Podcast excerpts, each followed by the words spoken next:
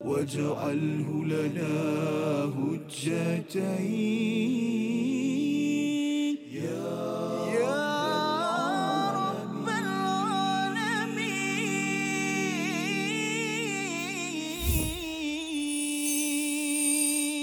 أعوذ بالله من الشيطان الرجيم. ومن حيث خرجت فول وجهك شطر المسجد الحرام.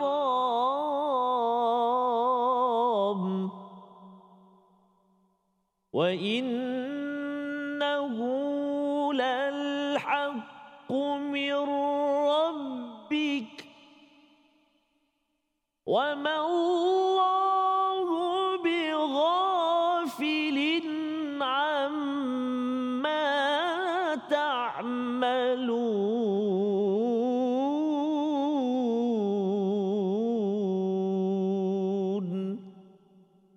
صدق الله العظيم Assalamualaikum warahmatullahi wabarakatuh. Alhamdulillah wassalatu wassalamu ala Rasulillah wa ala alihi wa man walah. Syada la ilaha illallah, syada Muhammadan abduhu wa rasuluhu. Allahumma salli ala sayidina Muhammad wa ala alihi wa sahbihi ajma'in. Amma ba'du. Apa khabar tuan-tuan dan puan yang dirahmati Allah sekalian? Kita bertemu dalam My Quran Time. Quran Salat Infaq pada hari ini untuk kita melihat pada bahagian yang kedua daripada halaman yang ke-23. Kita sudah pun melihat pada bahagian pertama ayat 146, 147, 148 dan kita akan menyambung dua lagi ayat dua lagi ayat masih lagi sekitar perubahan kiblat daripada Masjidil Aqsa ke Masjidil Haram dan pada hari ini kita bersama Al-Fadil Ustaz Tarmizi. Apa khabar Ustaz? Alhamdulillah Fadil Safas. You look pink ya tadi ya. Pink today. Masya-Allah. Ya apa khabar hari ini? Alhamdulillah sama-sama Alhamdulillah. Alhamdulillah ya. Bersama dengan rakan-rakan Ya, di studio Mhm. yang tetap istiqamah bersama. Ya. Alhamdulillah ahlan wa sahlan. Dan uh, kita doakan yang terbaik dan Ya, juga bagi yang berada di Betul, depan kaca TV Ya. ya. Uh, di mana siaran pun sama ada di Malaysia, di Indonesia, di mana sahaja. Dan juga di YouTube, di Facebook kita doakan terus kita belajar daripada juz yang kedua kita ingin mulakan dengan doa ringkas kita. Subhanakala ilmalana illa ma 'allamtana innaka antal alimul hakim. Rabbi zidni ilma. Kita saksikan apakah sinopsis bagi ringkasan ataupun dua ayat yang kita akan baca pada hari ini. Iaitu pada ayat yang ke-149 hingga ayat 150. Kedua-dua ayat ini kita akan melihat bagaimana Allah mengulang ya kali kedua kali ketiga perintah pengalihan kiblat dan hikmahnya. Ya apakah hikmah diulang sampai tiga kali ustaz ya? Ya. Tiga kali. Sudah pun kita lihat pada halaman yang ke-22, kemudian pada ayat 149 dan diikuti dengan ayat 150. Kita nampak seperti ia berulang tetapi tiada pengulangan di dalam al-Quran sebenarnya ada mesej besar yang perlu kita beri perhatian pada hari ini insya-Allah. Mari sama-sama kita mulakan dengan bacaan ayat 149 150 dipimpin Al-Fadil Ustaz Termizi Abdul Rahman. Silakan. Terima kasih Fadil Safazrul. Bismillahirrahmanirrahim. Alhamdulillah Rabbil Alamin. Wassalatu wassalamu ala Rasulillah wa ala alihi wa sahbihi man wala wa ba'da. Assalamualaikum warahmatullahi wabarakatuh. Apa khabar semuanya ayah dan bonda, tuan-tuan dan puan-puan sahabat Al-Quran yang dikasihi dirahmati Allah Subhanahu wa taala. Bersua lagi kita pada uh, hari ini uh, dan kita berada di episod apa tadi Ustaz Faz? 70 76 hari 76 ini. eh. Subhanallah. Allah. Pejam celik pejam celik Ustaz Faz ya. Ya. 70 lebih dah eh. Satu muka surat sekitar tiga blok Betul. ya. Jadi kita sudah pun sampai episod 76. 76. Jadi kalau siapa yang tertinggal Ha, ha. boleh sahaja uh, merujuk kepada YouTube ataupun Betul. Facebook dan bagi siaran TV Ya. ada uh, masa-masa ulangan Ha. mengikut pada siaran masing-masing Ya, insya-Allah. subhanallah Zafaz. eh. Uh, menarik uh, tuan-tuan dan puan-puan ibu ayah sekalian ayat yang kita nak baca pada hari ini ada diulang uh, perkataan haitsu banyak kali kita jumpa. Juga perkataan Masjidil Haram Allahu akbar. Mudah-mudahan uh, hati kita senantiasa teringat dan juga memohon merayu merin, uh, meminta pada Allah SWT agar dikurniakan kesempatan untuk kita menjadi duyufur rahman menunaikan fardu haji menunaikan ibadah umrah insya-Allah taala amin ya rab. Eh? Ya. Jadi insya-Allah kita nak mulakan bacaan kita sama boleh? Mhm. Ayat yang ke-149 dan 150 dengan menggunakan tarannum murattal bayati. Bayati. Boleh eh? Boleh insya-Allah. Insya-Allah paling Tafaz. Bayati sebenarnya biasa siapa baca? Imam yang di Okey, Mekah kalau uh, uh, Taranum uh, Muratal Bayati kalau di Masjidil Haram antara imam yang selalu baca dengan uh, lagu atau maqam uh, Bayati ni Syekh Bandar Abdul Aziz Balila. Ha, Di Madinah, di Mekah. Mekah. Ha, Imam. Masjidil Haram. Ha, Hmm, jadi okey. uh, saya nak cubalah baca uh, gaya Syekh Bandar Abdul Aziz Balila tapi dia bunyi Bandar Al-Bangi lah sikit. Jadi insya-Allah jom sama-sama kita baca dua ayat 149 150 insya-Allah. A'udzu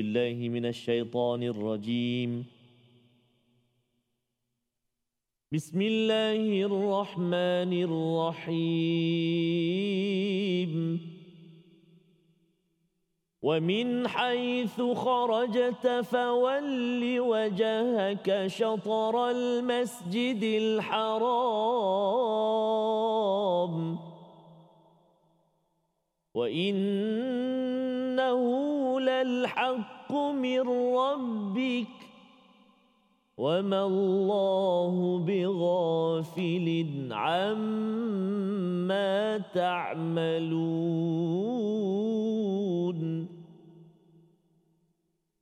ومن حيث خرجت فول وجهك شطر المسجد الحرام.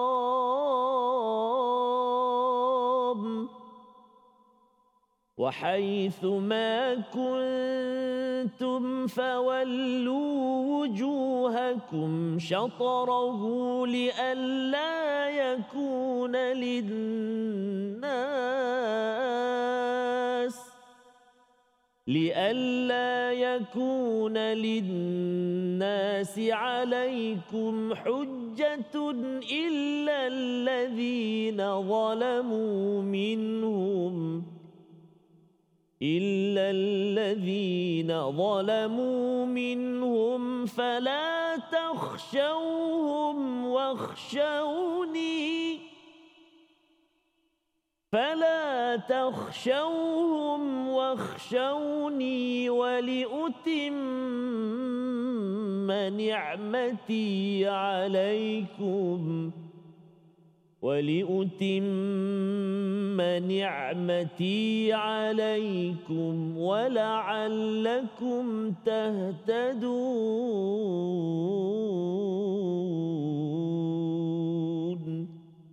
صدق الله العظيم. Surah Al-Azim gitulah bacaan daripada ayat yang ke-149 dan ayat 150 Ustaz ya. Ayat yang bunyinya lebih kurang sama Betul, aja wa min haitsu kharajta wa min khar- haitsu kharajta ya dan uh, fawalli ya menghadap kepada Masjidil Haram.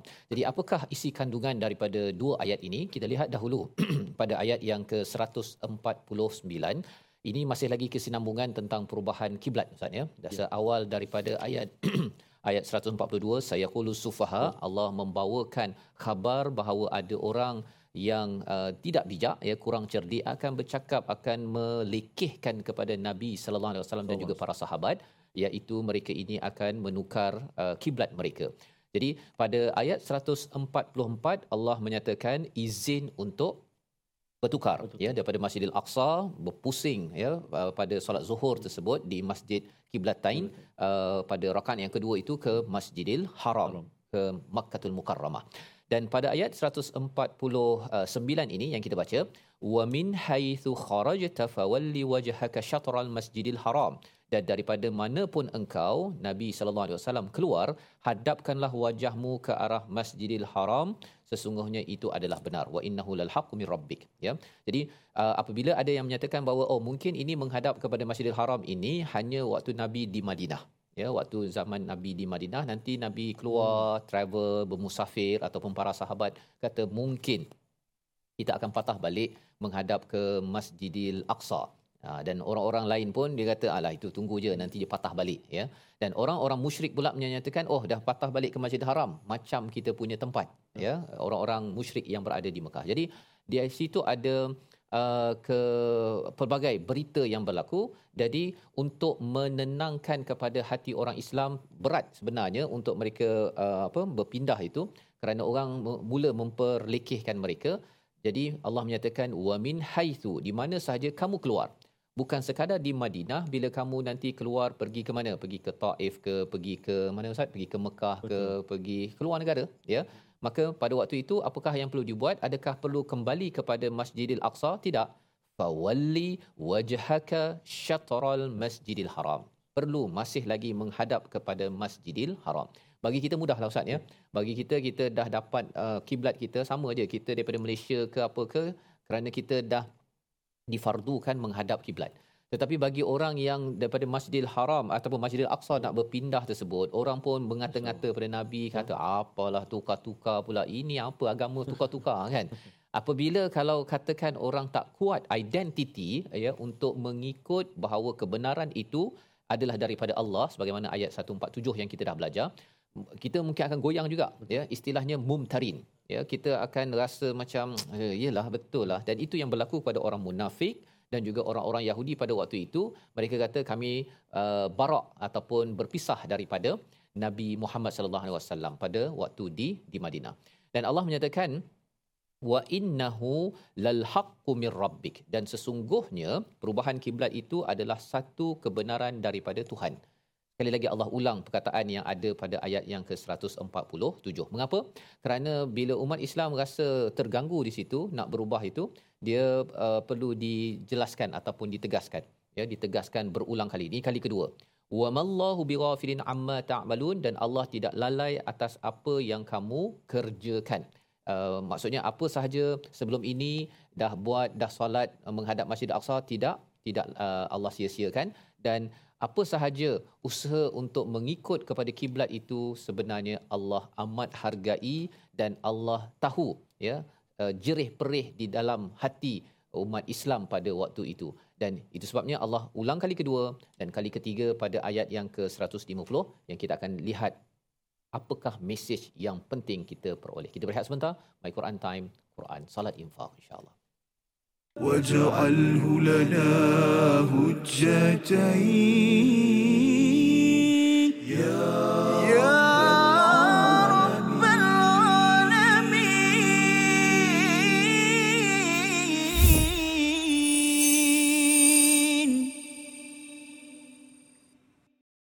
Al-Quran. Pelajari dan dalami kesempurnaan bacaan mengikut hukumnya. Fahami dan hayati maksudnya. Amalkan dan jadikannya sebagai panduan kehidupan. Bukan hanya kita belajar tadabbur, bahkan kita akan belajar tajwid secara mendalam dan ada segmen hafazan. Saksikan episod baharu My Quran Time 2.0 setiap hari 12.30 hari di TV9 juga di saluran Astro 149. ومن حيث خرجت فول وجهك شطر المسجد الحرام.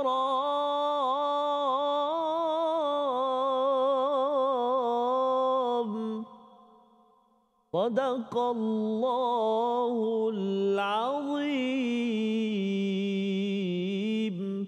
Kembali kita dalam My Quran Time Quran Salat Infak sama-sama kita melihat kepada ayat 149 dan ayat 150 dan kita perasan sebentar tadi apa yang dibacakan Ustaz Tarmizi kalau kita tanya daripada ayat 149 ke ayat 150. ah ya. kalau kita beri perhatianlah tuan-tuan yang kat rumah kat studio kita tanya ya. 149 A kan. 150 150 B. Jawapannya A dan B. Boleh dua-dua betul ya? Pasal apa? Pasal sebenarnya sama saja. Wa min haitsu kharajta fawalli wajhaka syatral masjidil haram. ya? Kemudian lepas tu baru berbeza ya? Jadi uh, peringatan daripada Allah tentang perubahan kiblat ini pada ayat 144 itu yang pertama. 149 yang kedua dan 150 yang ke ketiga jadi pada ayat 149 hingga 150 itu sama di bahagian ah, uh, awalnya itu kerana apabila keluar ya bila nabi para sahabat keluar daripada kawasan maksudnya ada kalau ayat 144 itu merujuk sebahagian ulama menyatakan kalau nampak Kaabah ya kalau 149 ini uh, masih lagi berada di kawasan Mekah tapi tidak nampak Kaabah dan ayat 150 ini maksudnya keluar uh, jauh daripada daripada Masjidil Haram. Tetapi tiga-tiga keadaan itu masih lagi ya kalau ayat yang ke-150 itu Allah terus mengingatkan fawalli wajhaka syatral masjidil haram. Masih lagi perlu menghadap kepada masjidil haram sebagai kiblat yang menjadi satu perubahan dan ia amat berat kecuali bagi mereka yang diberi hidayah oleh Allah yang tidak zalim. Ini yang kita akan lihat sebentar sebentar lagi. Dan apakah sambungannya? Ha, yang bezanya itu sambungan selepas itu mari sama-sama kita baca ayat 150 ya berbeza daripada ayat 159 ayat 149 itu diingatkan wa innahu lal haqqu mir rabbik. Ya bahawa ini adalah kebenaran. Ini adalah suatu perintah daripada Allah. Ya bukannya kerana nabi sekadar nak apa nak uh, suka-suka kan? Rasa macam aku tak sukalah Yahudi kita berpaling kan? Uh, bukan sekadar suka-suka tetapi ini adalah kebenaran perintah daripada Allah Subhanahu Wa Taala. Itu yang disetkan pada ayat 149 ayat 150 mari kita baca bagaimana Allah me- mengingatkan dan apakah sebab ya? Allah mengingatkan kali ketiga. Bersama Ustaz Tarmizi. Terima kasih kepada Ustaz Fazruz. Uh, tuan-tuan dan puan-puan ibu ayah sahabat Al-Quran yang dikasihi dirahmati Allah Subhanahu Wa Taala yang menonton di KJTV, di online uh, juga ibu-ibu ayah-ayah yang berada di studio saat ini subhanallah kita nak baca ayat yang ke-150 panjang ayat dia ya subhanallah. Uh, tadi kita dah baca dengan Taranum Murattal Bayati. Uh, sekarang kita nak cuba pula bacaan ada seorang imam lagi dekat Masjidil Haram yang terkenal yang kita suka dengar bacaan dia. Uh, Syekh Abdul Abdul Rahman As-Sudais. Ha, Syekh Abdul Rahman As-Sudais. Saya sedih sajalah. tak jadi. Tapi tak apa. Safaz minat Safaz. Ha? minat punya Ha, minat bacaan. Kita kalau dekat Masjidil Haram kan, uh, suspend juga Safaz. Uh, setiap kali solat tu, Safaz ha? tunggu siapa imam. siapa imam tu siapa imam? Ha, saya dah siap tekan lah ke phone kan. Nak record tu, tunggu siapa. Ni rekod masa semayang ke sebelum Ah, semayang? Masa rakaat kedua. kan? Sebelum takbir tu kan orang tengok dia pegang telefon kan. Tapi tak apalah kita nak nak nak, nak rakam kan. Ha, ha. Allahu akbar. Doh saya sudah Oh. tekan tu. Tapi tak khusyuk amat. subhanallah eh. Uh, sebalik tu dengar balik kan masya-Allah subhanallah eh. Uh, bila dengar je takbir, bila dia baca je alham tu kan nak menangis kita kan. Itulah kehebatan Al-Quran. Tambah pula dekat tanah suci ni kita pun nak baca ada Masjidil Haram kan. Ya. Jadi kita baca sama-sama insya-Allah uh, bacaan uh, dengan taranum murattal lagu Ras, uh, lagu Ras insya-Allah taala. Jom kita cuba. A'udzu billahi minasyaitonir rajim. ومن حيث خرجت فول وجهك شطر المسجد الحرام وحيث ما كنتم فولوا وجوهكم شطرة. وحيث ما كنتم فولوا وجوهكم شطره لئلا يكون للناس لئلا يكون للناس عليكم حجة إلا الذين ظلموا منهم إلا الذين ظلموا منهم فلا تخشوهم واخشوني فلا تخشوهم واخشوني ولأتم نعمتي عليكم ولأتم نعمتي عليكم ولعلكم تهتدون. صدق الله العظيم. Surah Al-Azim gitulah bacaan ayat 150 daripada Masjidil Haram Ustaz ni. Eh, daripada daripada uh, Al-Bangi. Al-Bangi. Al-Bangi ya alhamdulillah. Sebenarnya bila uh, ayat ini Ustaz ya, Ya. dia uh, kalau kita dengar ianya sebenarnya uh, ayat yang turun di Madinah.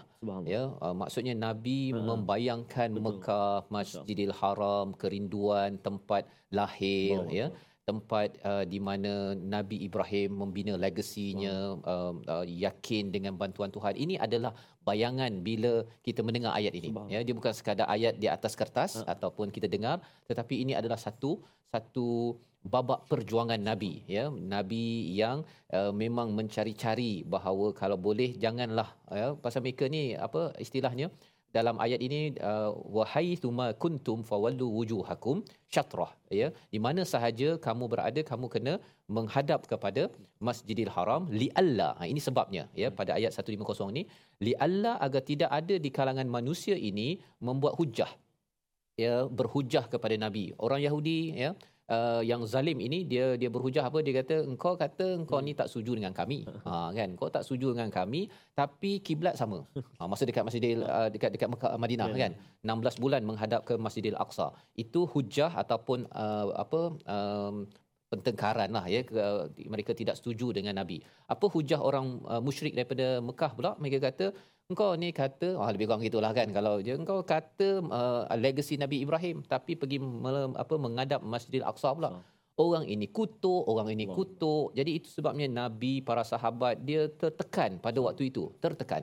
Dan bila berlaku perubahan ini maka Allah berikan peringatan ataupun uh, confirmation kali ketiga agar dah dah dah. Mereka tak adalah hujah lagi ke atas kamu illal ladzina zalamu kecuali orang-orang yang zalim tu memang dia nak buat hal je lah dalam hidup kita pun sama juga kan. Orang yang bukan adil yang zalim yang yang memang tidak berasaskan kebenaran dia kita buat A pun dia kutuk dia buat B pun kutuk C pun kutuk. Semua ha, tak kan? kena. ha, semua tak kena. Jadi apakah yang perlu kita ambil? Sebagaimana ayat 149 ataupun ayat yang ke-147 itu kita tahu al-haqqu mir rabbik ya kebenaran daripada Allah jalan terus jalan terus sebagaimana nabi diberikan uh, penekanan motivasi kali ketiga. Nah, kali ketiga ni poinnya adalah banyak saatnya. Ya. Dalam bahasa Arab ni kalau dua tu uh, ithnain uh, dua, kalau tiga tu jamak. Jamak. Jadi bila Allah ingatkan kali ketiga ini dalam hidup kita ada orang yang nak buat perubahan, kali pertama ingatkan dia tak bergerak lagi Ustaz. Tak bergerak lagi. Kali kedua tak bergerak lagi. Jangan kecewa, teruskan kali ke berapa? Kali ketiga jangan berhenti sampai ketiga je. Ya, maksudnya uh, ayat ini tiga tu jamak. Ya, bukan kata oh tiga kali kalau dia tak bergerak juga dah that's it bukan. Teruskan selagi hayat di kandung badan untuk kita mengingatkan kerana kita tahu bahawa ada kadang-kadang kali pertama orang yang dengar sekali je dia terus buat. Kali kedua baru buat. Ada yang kali kedua pun tak buat dan Allah mengingatkan kali ketiga iaitu apa? Iaitu li alla yakuna linnasi alaikum hujjatun illa alladhina zalamu minhum.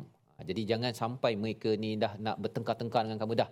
Sila kembali ataupun menghadap kepada Masjidil Masjidil Haram. Inilah pelajaran yang kita dapat eh, bahagian kedua daripada ayat yang ke ataupun bahagian pertama ayat 150 ini membawa kepada perkataan pilihan kita pada hari ini kita saksikan iaitu wa min haitsu kharajta ya iaitu perkataan kharaja yang kita ingin beri perhatian ketika keluar 162 kali 182 kali disebut di dalam al-Quran dalam surah al-anfal dalam surah taubah dalam surah Muhammad. Kharaja ini maksudnya keluar Ustaz ya. Keluar daripada kawasan Masjidil Haram itu. Sebabnya mengapa kalau kita dah nak keluar daripada Masjidil Haram Ha. kita ada buat tawaf wada Ya, kan? betul. tawaf berpisah uh, dan walaupun dah berpisah daripada Masjidil Haram daripada apa Kaabah itu tetapi masih lagi jangan lupa ya kepada kiblat yang Allah jadikan sebagai apa? Allah akan uh, gunakan perkataan nikmati ya sebagai satu nikmat yang kita akan belajar pada bahagian seterusnya. Jadi kita berehat sebentar. Kembali semula selepas ini untuk melihat bahagian akhir ayat 150 yang penuh dengan dengan panduan. Jangan tertekan dengan masyarakat ataupun rakan kalau ianya bukan kebenaran. Baik Quran time, Quran salat infak insya-Allah. واجعله لنا هجتين يا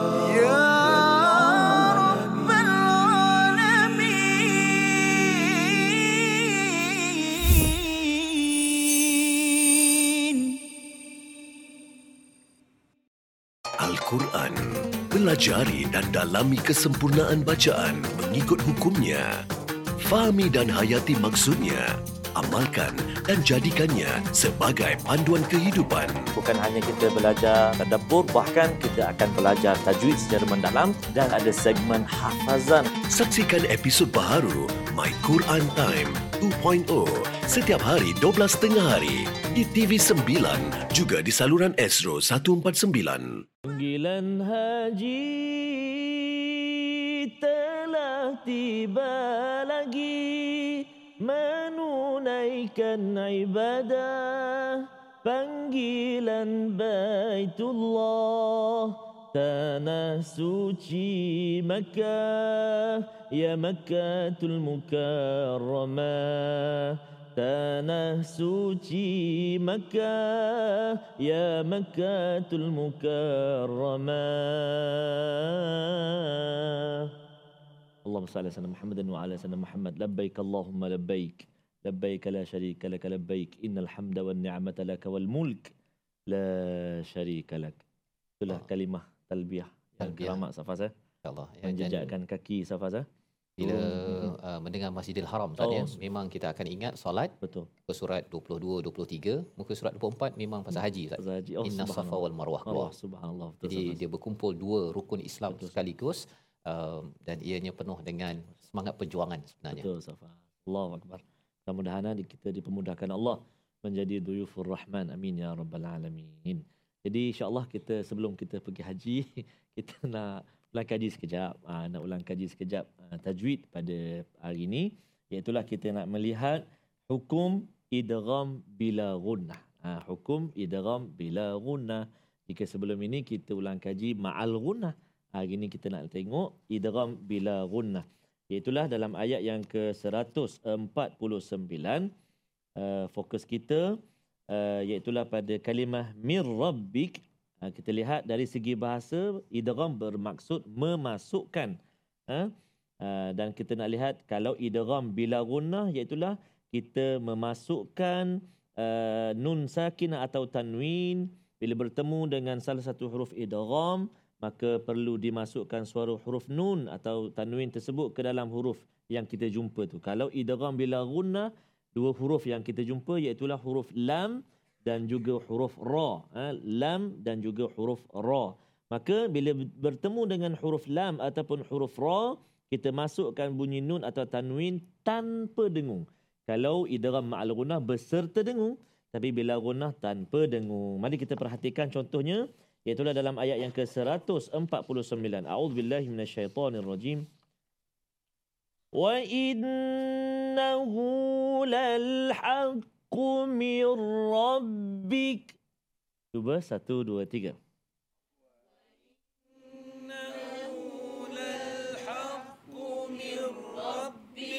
وإنه للحق من ربك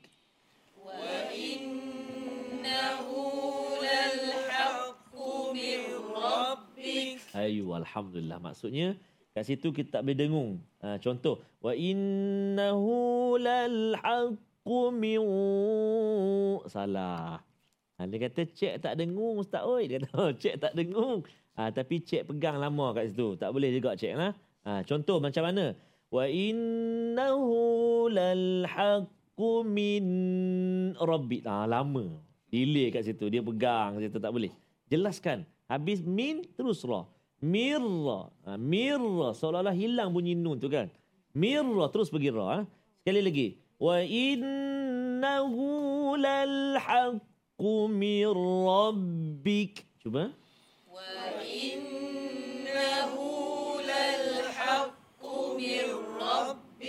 Bagus, subhanallah. Apa nama dia tadi? Nur apa? Bukan Nur. Nama dia Idgham. Bila gunnah. Ha, idgham bila gunnah. Baik, itu dari segi hukum tajwid. Kita dah ulang kaji, Alhamdulillah. Semalam kita belajar idgham ma'al gunnah. Hari ini kawan dia idgham bila gunnah. Ha, itu dari segi hukum tajwid. Kita nak tengok pula apakah kalimah ataupun huruf yang kita nak beri perhatian. Iaitu kalimah yang banyak kali kita jumpa dalam halaman ini ataupun dua ayat yang kita baca pada hari ini. Iaitulah Al-Masjidil Haram. Ha, kalimah ataupun huruf fokus kita huruf ha. ha. Dia panggil ha apa kalau Syah Alam panggil ha? Ha pedas eh? Ha, kalau kampung saya Terengganu panggil ha spicy. Amboi, pasal Ni pasal balik daripada Boston lah ni. Subhanallah. Eh? Okey, ha pedas. Ha? Uh, kenal pasti tempat keluar dia ialah di rongga kerongkongan kita ini di tengah halqum. Ha, cuba ikut. Ha. Ahmad. Ahmad. Hamidah. Sami Allahu liman hamidah kan ha pedas. Ha, kan? Wadduha. Ha, tengah tengah apa ni? Hal ha, rongga kerongkongan kita, tengah kerongkong lah ha, rongga kerongkongan kan. Okey. Ada dua huruf, satu lagi huruf ain, ha? huruf ain. Okey. Jadi kena hati-hati sebut dia jangan tertukar dengan ha.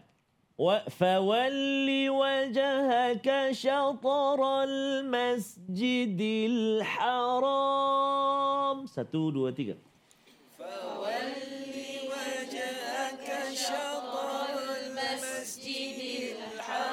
Bagus. Subhanallah, subhanallah. Bagus. Jelas bunyi ha. Ha, kadang-kadang setengah tu dia baca sama ha dengan ha. Bismillahirrahmanirrahim. Waduha. Ha kan? Dengar surah lain pula. Bismillahirrahmanirrahim. Alhamdulillahirabbil alamin. Arrahmanirrahim. Ha dia tak ada. Bila ada ha dia, makan nasi je lagi. Pedas nyumi contoh. Oh, ha jadi pula elok Jadi. Ustaz Fazal. Jadi kena hati-hati. So kena bagi makan pedas sebelum baca. Bukan. Untuk praktikal lah. Praktikal. praktikal. Jadi kena hati-hati sebut ha supaya tak tertukar huruf dan boleh merubah kalimah kan. Sekali lagi. Fawalli wajhaka syataral masjidil haram. Satu, dua, tiga. Oh,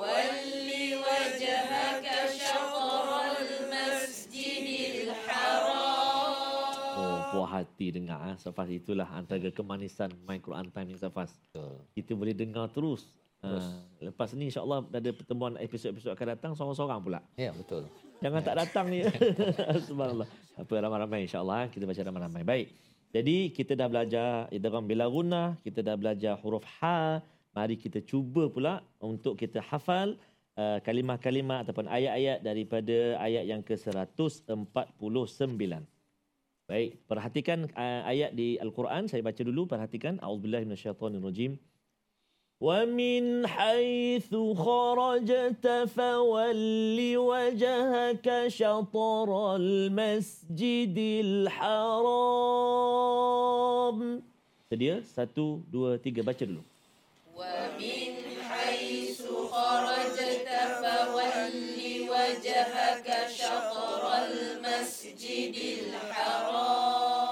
Bagus. Sekali lagi.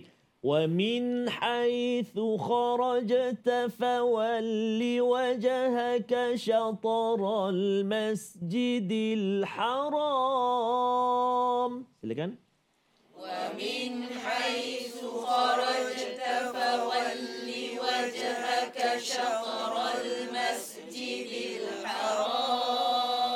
Ha, dia ada uh, dalam 8 kalimah ha. ha so dia panjang sikit kita cuba min haitsu kharajta fawalli wajhaka shatral masjidil haram cuba dulu tanpa melihat uh, mushaf atau mashaf. Satu dua tiga.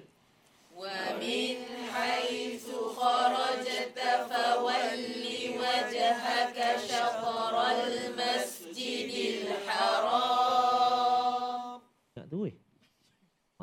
subhanallah Dua ayat Ustaz. 149 dengan 150. oh dua yang tu dua Sekali. oh, Hafal sekali dapat dua.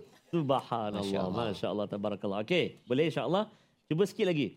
وحيث ما كنتم فولوا وجوهكم شطرة cuba satu dua tiga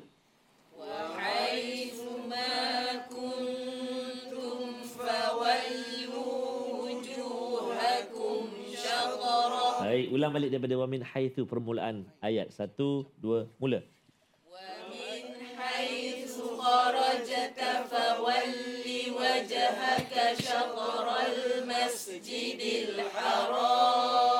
Baik, cuba sambung saya baca.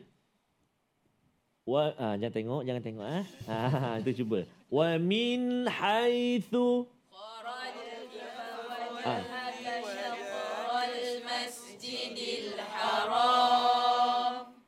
Subhanallah. Allah. Masjid Haram dulu Ustaz. Oh, eh, haram.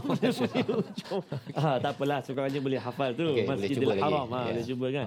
Sebab selalu tak sebut Masjidil Haram, hmm. sebab dia sebut haram je. Haram. Ha, ini haram. Ha, subhanallah. Ha. Sekali lagi. Uh, daripada awal lah. Ha. Satu, dua, mula. Well.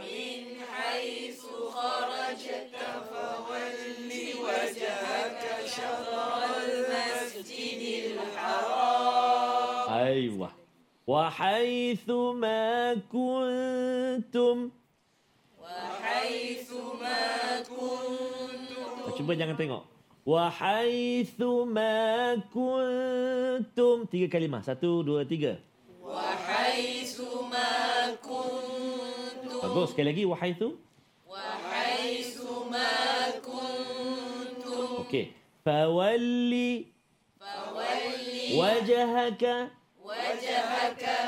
وجهك فول وجهك شطر المسجد الحرام شوف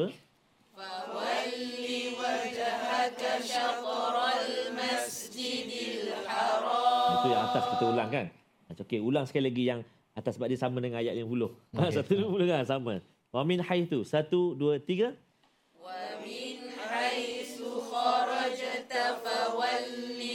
Satu, dua,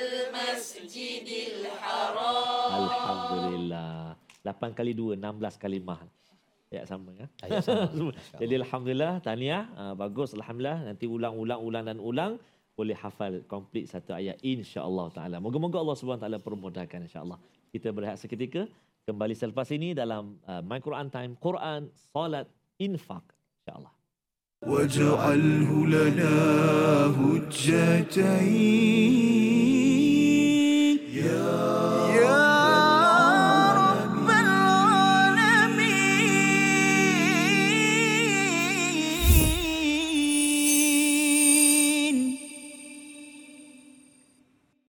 Al-Quran. Pelajari dan dalami kesempurnaan bacaan mengikut hukumnya. Fahami dan hayati maksudnya. Amalkan dan jadikannya sebagai panduan kehidupan. Bukan hanya kita belajar tadabbur bahkan kita akan belajar tajwid secara mendalam dan ada segmen hafazan Saksikan episod baharu My Quran Time 2.0 setiap hari 12.30 hari di TV9 juga di saluran Astro 149. Di dalam My Quran Time, Quran Salat Infak pada hari ini sama-sama kita melihat kepada ayat 149 hingga ayat 150 sebentar tadi. Alhamdulillah Ustaz Tarmizi ya, kita cuba menghafal sebahagian daripada ayat mana tadi Ustaz yang kita cuba hafal sebenarnya tadi tu. Okey. Tadi kita cuba hafal. Uh, itulah patutnya hafal yang pendek-pendek dulu. Ambil yang Ah, pendek-pendek. lebih jam yang ayat panjang. Panjang, ya. Dia kata kami tak bersalah ustaz dia kata. Tapi alhamdulillah dapat uh, hafal yang bawah Betul, atas menghafal sekali Atas ya. Itulah sekali. kelebihan pada hari ini tuan-tuan menghafal dan kita melihat kita ingin melihat kepada bahagian kedua daripada ayat 150 ini. Apakah isi kandungannya? Mari sama-sama kita baca sekali lagi. Yang ini kita baca ayat 150 ya benar-benar dan kita ingin ambil pelajaran bahagian kedua ayat ini. Bersama Ustaz Tarmizi. Baik, terima kasih kepada Ustaz Fazrul. Subhanallah. Uh, jadi ibu-ibu ayah-ayah, tuan-tuan dan puan sahabat Al-Quran yang kasih Allah Subhanahu Taala habiskan uh, ayat 149 tu dia tak berapa panjang kan. Uh, lepas habis Masjidil Haram tu sambung sikit lagi cukup satu ayat. Boleh baca dalam solat maghrib nanti. Insya-Allah eh. Baik. Yang kita nak baca sekarang ni ayat 150 seperti yang saya sebut tadi ada setengah-setengah pembaca Ustaz Faz eh. Dia baca haram tu dia jadi tipis ra tu. Hmm. Kan fawalli wajhaka syatral masjidil haram. Oh, dia ingat dia cakap biasa memanglah kita yeah. jarang menyebut sebenarnya haram tak ada. Ni boleh boleh ke harus ke apa? Ini haram. Sebab jarang kita cuba lepas ni kalau orang tanya anak tanya ke apa, bah yang ni ni apa hukum dia? Halal ke, harus ke, haram ke? Haram. Oh, Memang bes- nampak keharaman. keharamannya tu ya masya-Allah. Ah. Tapi ada orang tanya, mengapa Masjidil Haram tu Oh, namanya Masjid Haram kan? betul. Bukan ke ini tempat halal untuk sembahyang kan? Jadi kita baca dulu lah. Baca dulu. Saya dulu. pun menantikan eh, ada jawapan dia insya-Allah. Mari ibu ayah, uh, tuan-tuan dan puan-puan sahabat Al-Quran kasih Allah, kita baca ayat 150 dengan bacaan uh, bergaya uh, ataupun lagu Nahawan eh insya-Allah kita cuba. Mungkin macam Syekh Mahmud Khalil Husari kita cubalah.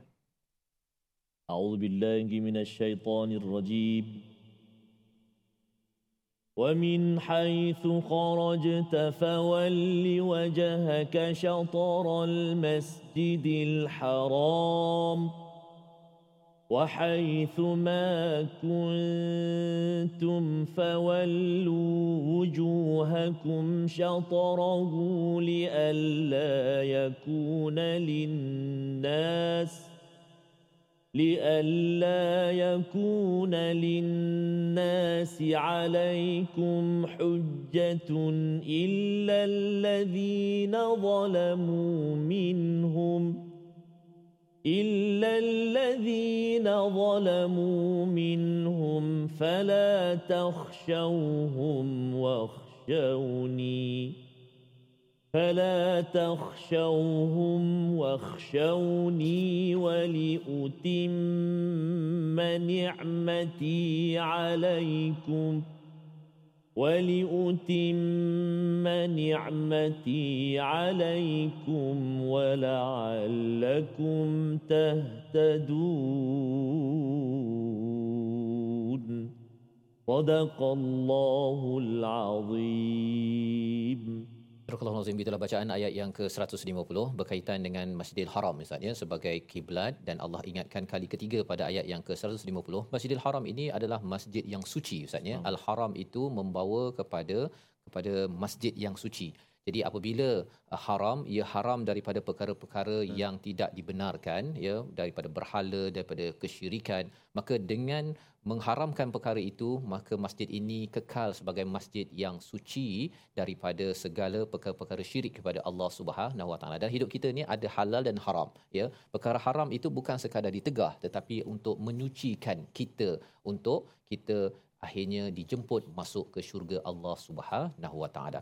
Baik. Jadi apabila Allah bercakap tentang uh, sebab ya mengapakah uh, dipalingkan ataupun kiblat bertukar ke Masjidil Haram itu adalah untuk uh, li alla yakun ya agar tidak ada orang yang berhujah yang suka mempermain-mainkan kepada umat Islam ya di kalangan orang zalim dan Allah mengingatkan memberi motivasi kepada nabi kepada orang-orang beriman fala takhshawhum wahsyauni ya jangan takut kepada mereka ya gentar ataupun istilahnya peer pressure Ustaz ya hmm. ataupun pressure daripada orang Yahudi orang musyrik dikata apalah kan sebab kamu hari itu Masjidil Aqsa ini hmm. Masjidil Haram ini Masjidil Haram ni ini maksudnya dah nak ikut kami lah ni orang-orang musyrik mereka cuba untuk pressure tekan kepada nabi kepada para sahabat. Allah kata jangan takut pada mereka. Apa saja mereka cakap abaikan.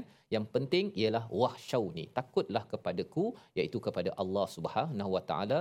Wali utimma ni'mati alaikum. Ha, ini adalah sebagai satu uh, satu preview Ustaz ya. Kalau dalam surah al-maidah itu Allah cakap tentang Allah menyempurnakan nikmat. Di sini Allah kata dan aku menyempurnakan nikmat ya kalau di surah al-maidah tu atmamtu.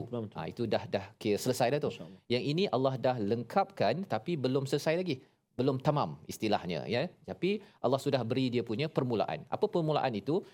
Allah gunakan perkataan nikmati. Ya nikmati ini satu nikmat. Nikmat itu merujuk satu tafsirannya ialah kiblat itu sebagai satu nikmat dalam Mekah itu ada Masjidil Haram itu satu nikmat.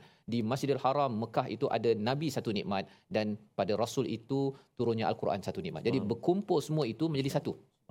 Ya itu jadi apabila kita menghadap kiblat sembahyang dalam sembahyang ada Quran. Quran itu dibawakan oleh rasul. Sebenarnya itulah nikmat paling besar yang Allah sempurnakan dengan dengan dah ada nabi dah ada Quran dilengkapkan dengan perubahan kiblat menuju kepada Masjidil Haram. Jadi apabila kita pergi ke uh, Mekah Ustaznya, bila kita nampak Kaabah itu sebenarnya itu adalah uh, puncak dan nikmat.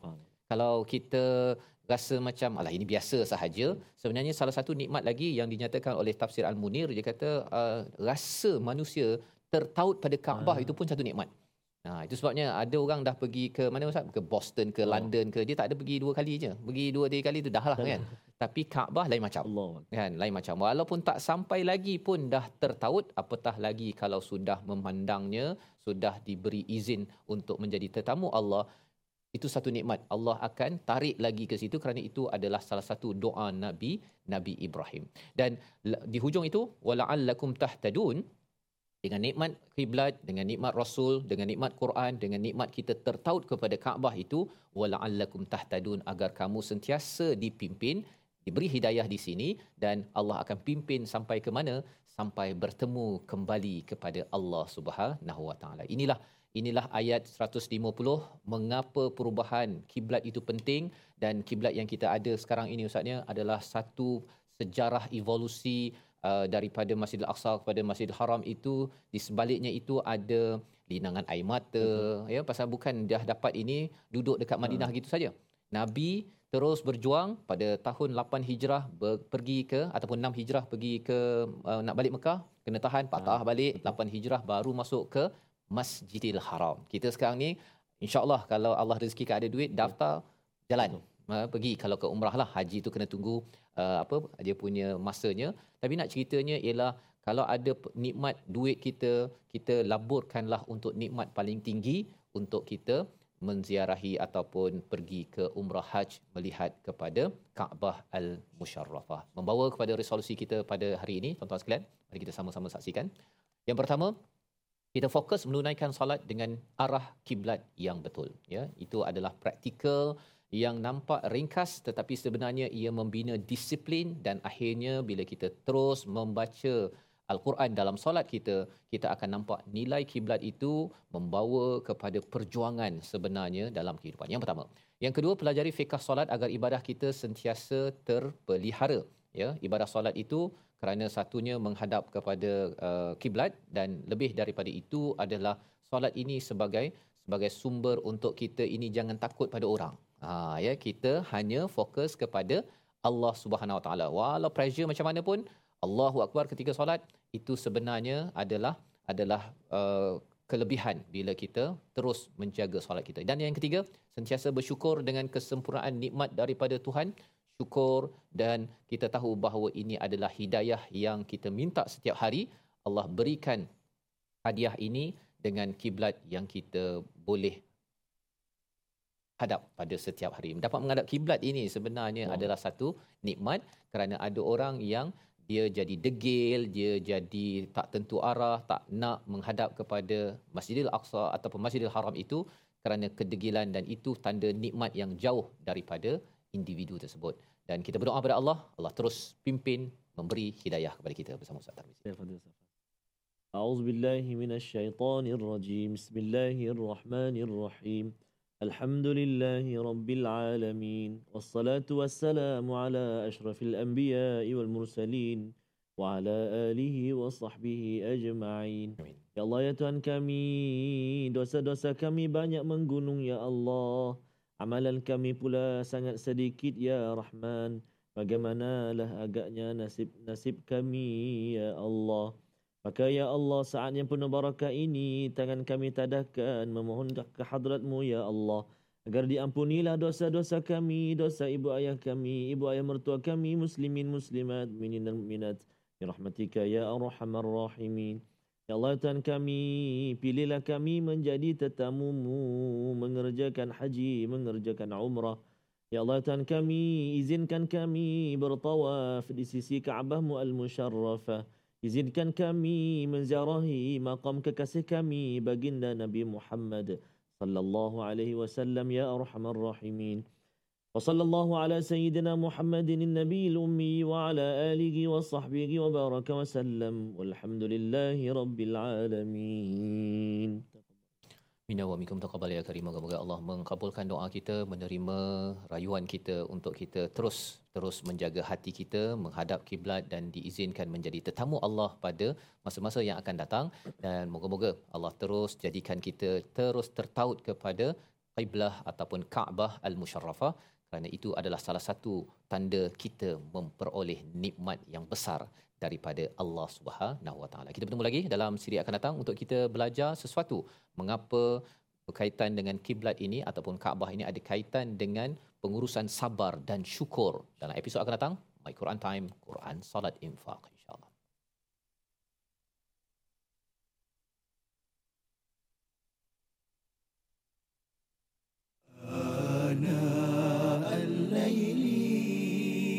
وأطراف